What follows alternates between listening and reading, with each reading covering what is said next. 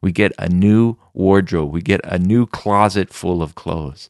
And God is inviting us to put these things on, to be clothed in Christ, and to live out this awesome life that He has purchased for us, that He has given to us as a gift.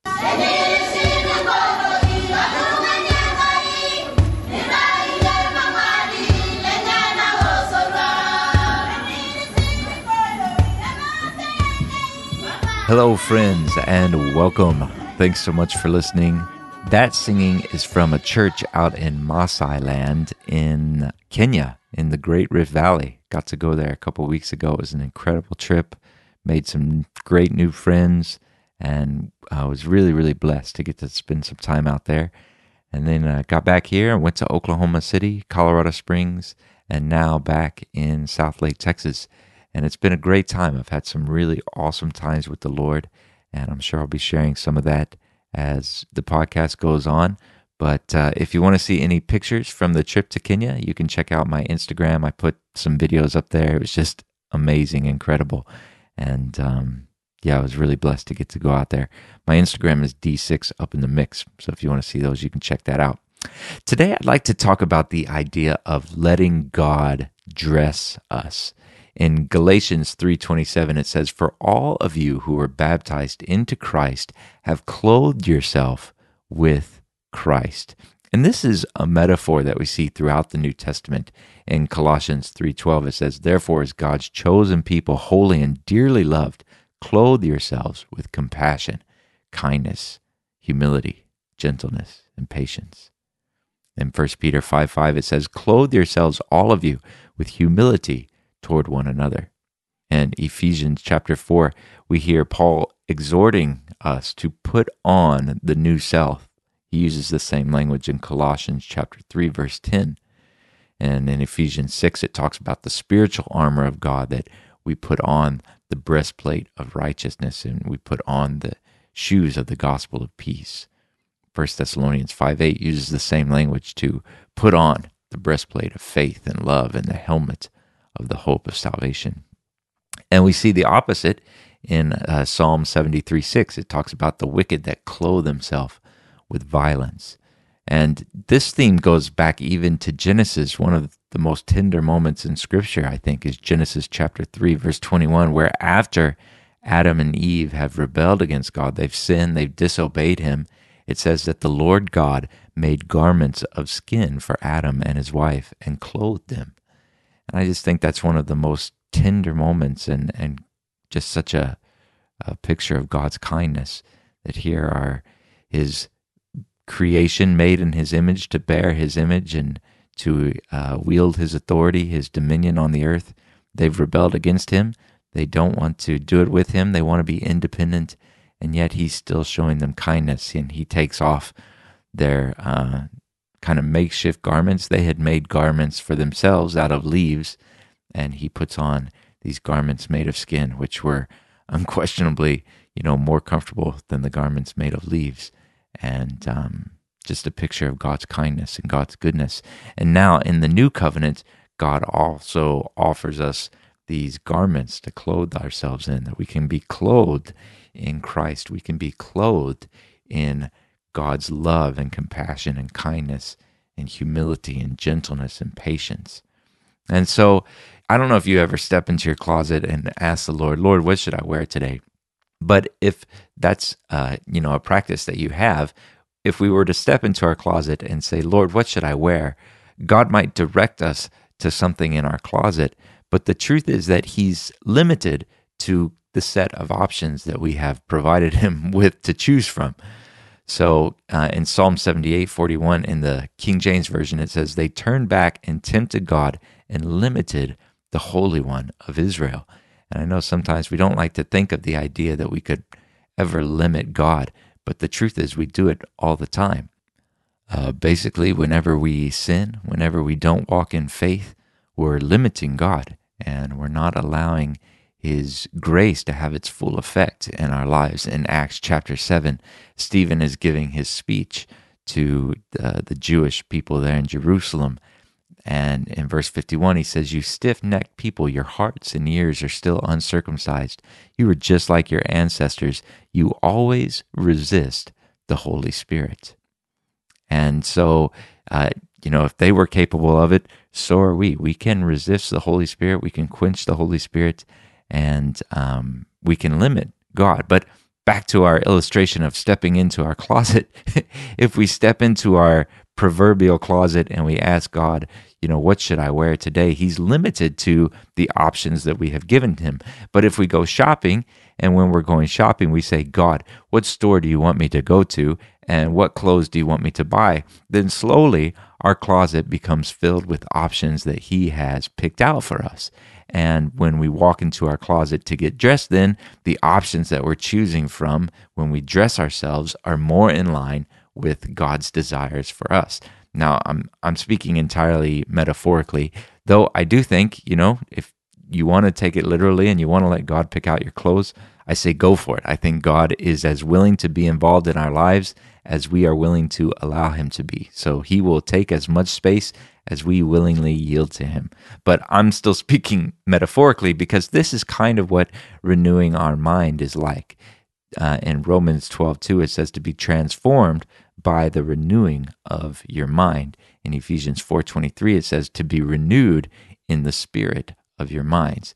And so when we first come into faith and we're beginning our journey of following Jesus, maybe we do well just not to kick the cat that crosses our path and to not push down old ladies in the crosswalk.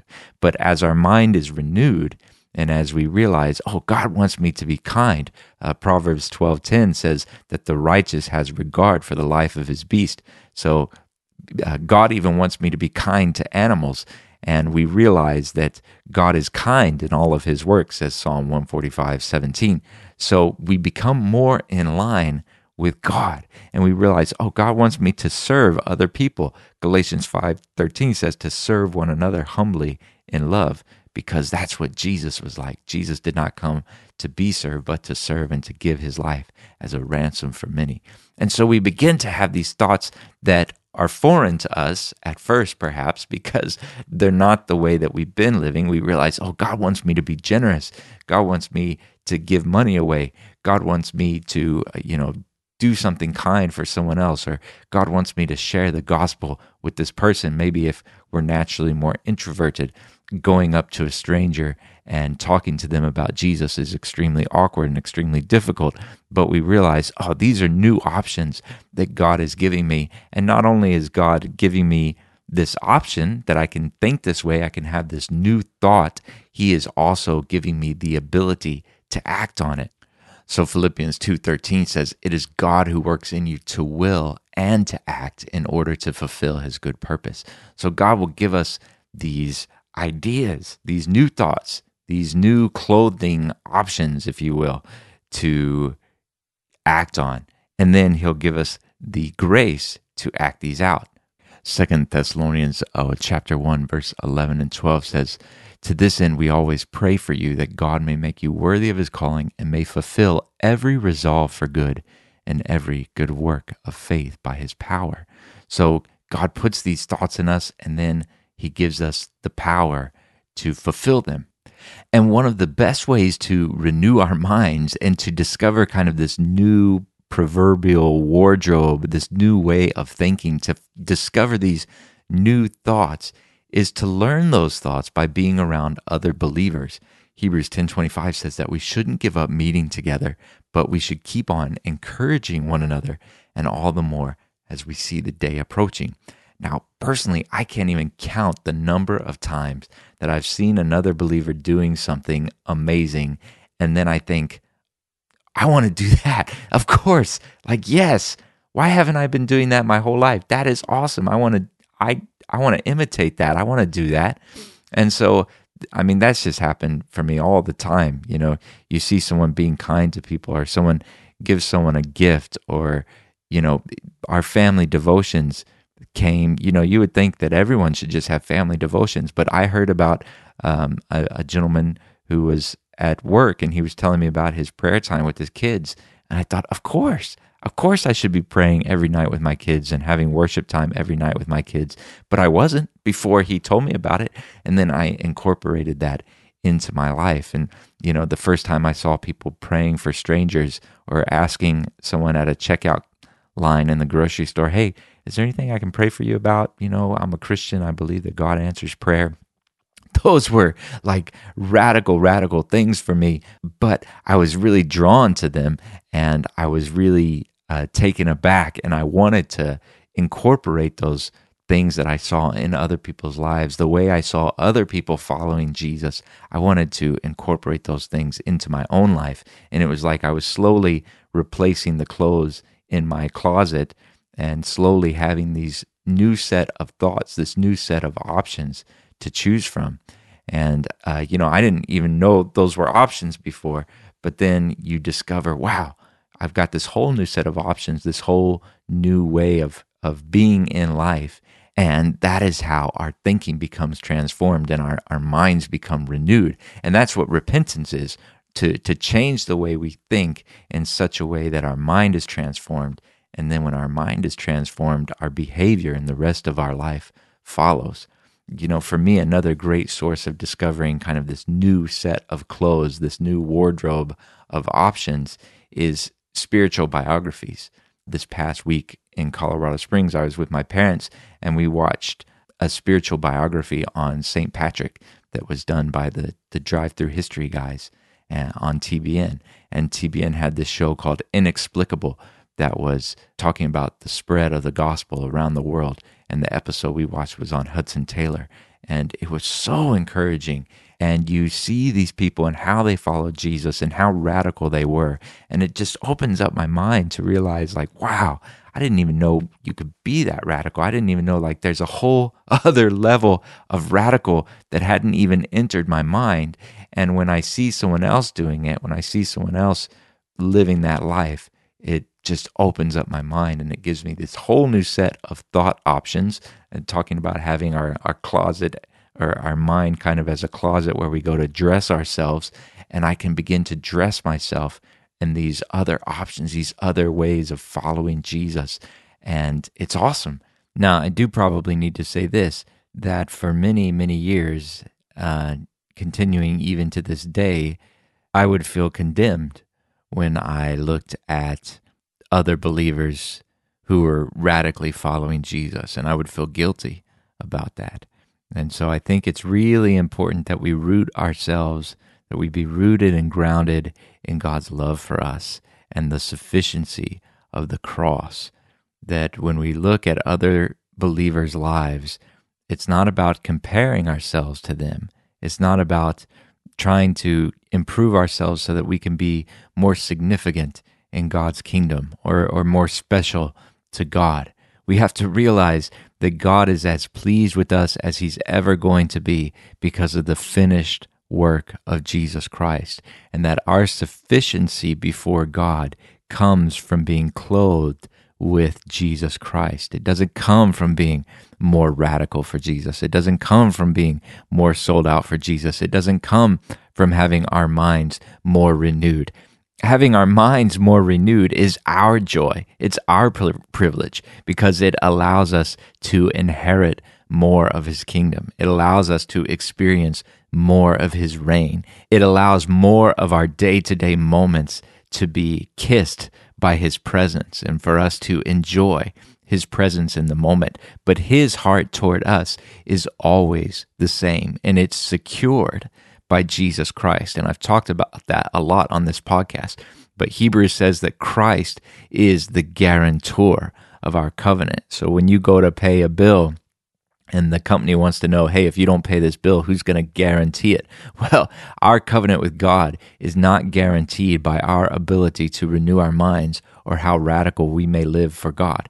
Our covenant, our relationship with God is guaranteed by the finished work of Jesus Christ. And that should really free us to be encouraged by our brothers and sisters in Christ and free us to be encouraged by the cloud of witnesses, by the people who have already gone before us, who live these radical lives. We don't have to be condemned when we look at their lives. We don't have to compare ourselves and feel like, oh, I just am never going to measure up. No, that's not the point.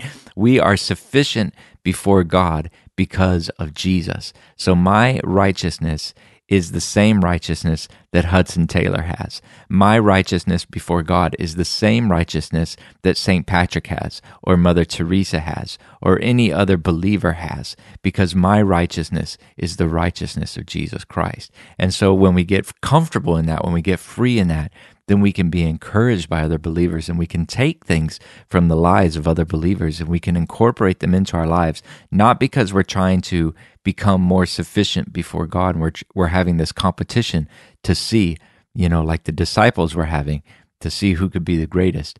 We're not having a competition with one another. We're just living out of the love and acceptance that God has shown us in Christ Jesus. And we're surrendering our hearts to be ruled over by Jesus Christ. And we're opening up our minds to be transformed, to be changed, so that we can think more like Jesus thinks and we can live in a greater expression and experience of his rule and his reign. So that's really important to understand that we, you know, we don't want to read spiritual biographies or be around other believers and, and feel condemned because we don't measure up to them. No, we want to let their lives encourage us and realize our sufficiency is Jesus Christ. We are sufficient before God and we can embrace these things. We can get ideas and encouragement from other believers where Hebrews talks about, you know, spur one another on to love and to good deeds. Think of ways to encourage each other and we can be encouraged in our experience of God's kingdom in our midst. And so, returning once again to our metaphor of a closet full of clothes, as we replace our thoughts with kingdom thoughts, as we replace the thoughts that we have received from the world, the flesh, and the devil with the thoughts that we're receiving from God, with the thoughts that we're gleaning from the lives of other believers, then slowly the options in my proverbial, my metaphorical closet become in line with the options that God is inviting me to clothe myself with. Now, that's the other thing I noticed as we looked at all those verses. The exhortation is to clothe yourself. So God has made the provision, and it's up to us to fill our closet, to renew our mind, and then to clothe ourselves, to put on the new man, to put on love, compassion, kindness, gentleness, patience. Paul said that we're being transformed from one degree of glory to another. So, Lord willing, as we're all growing and we're becoming more and more like Jesus, we get a new closet, uh, a closet full of new clothes, new ideas of ways to serve God and, and ways to serve people.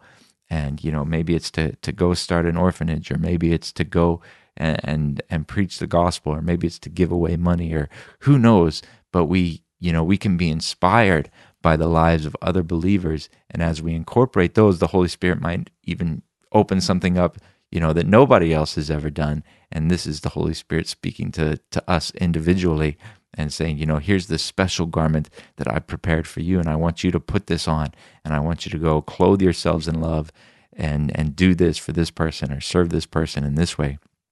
And in some ways, it's kind of like, uh, you know, another illustration might be in music when you learn a new chord shape on the piano or on the guitar. You know, maybe you had only heard major chords and then you hear a minor chord, or maybe you had only heard major and minor chords and then you hear a seventh chord, or maybe you had only heard major, minor, and seventh, and then you hear a major seventh, and it's like, whoa, I didn't even know that that was like that was even an option. It's like this whole other color palette that you can create with and you can you can use and you can express yourself with and it's like wow i don't have to react in anger i don't have to live in selfishness and be completely self-absorbed i can be forgiving i can show mercy i can walk in love i can have the power of the holy spirit guiding my life to be able to treat people the way that Christ has treated me. I can lay hands on the sick and see them recover. I can pray for other people. I can share the gospel with other people. I can stop what I'm doing and go and serve someone else. And it's like this whole new thought set that gives us a whole new palette to create in life and to shape our lives according to the pattern of Jesus Christ. We get a new wardrobe, we get a new closet full of clothes. And God is inviting us to put these things on, to be clothed in Christ, and to live out this awesome life that He has purchased for us, that He has given to us as a gift. Thanks so much for listening. God bless you. So, this past week, I received a letter, like an actual paper letter. I know, you know, most people don't do that anymore, but I was so encouraged by this letter. And in it, the person wrote, Thank you for showing me how great God's love is because I never would have realized it. And you know, I believe that God would have revealed his love to this person one way or another. But what an honor to be the vessel that God used to show this individual how good he is and how much he loves them. And so, if this podcast has been a blessing to you, I would encourage you to take your favorite episode and just forward it to a few friends and say, hey, this has blessed me. Maybe it'll bless you. And I'd really appreciate that. And I'm just trying to be proactive and share the goodness of God. And I just want my life to be about that. Just being about helping people realize how good God is and how much He loves them. And so if uh, if you want to help me grow the podcast, and as much as I can, I want to keep my heart pure, not about me, but just about helping people encounter God and encounter the gospel of the kingdom of God. Thanks so much. God bless you. Begotten Son of all your awesome deeds, you saved your enemies and won our salvation. God, you're beautiful. You're so beautiful. Seraphim cry.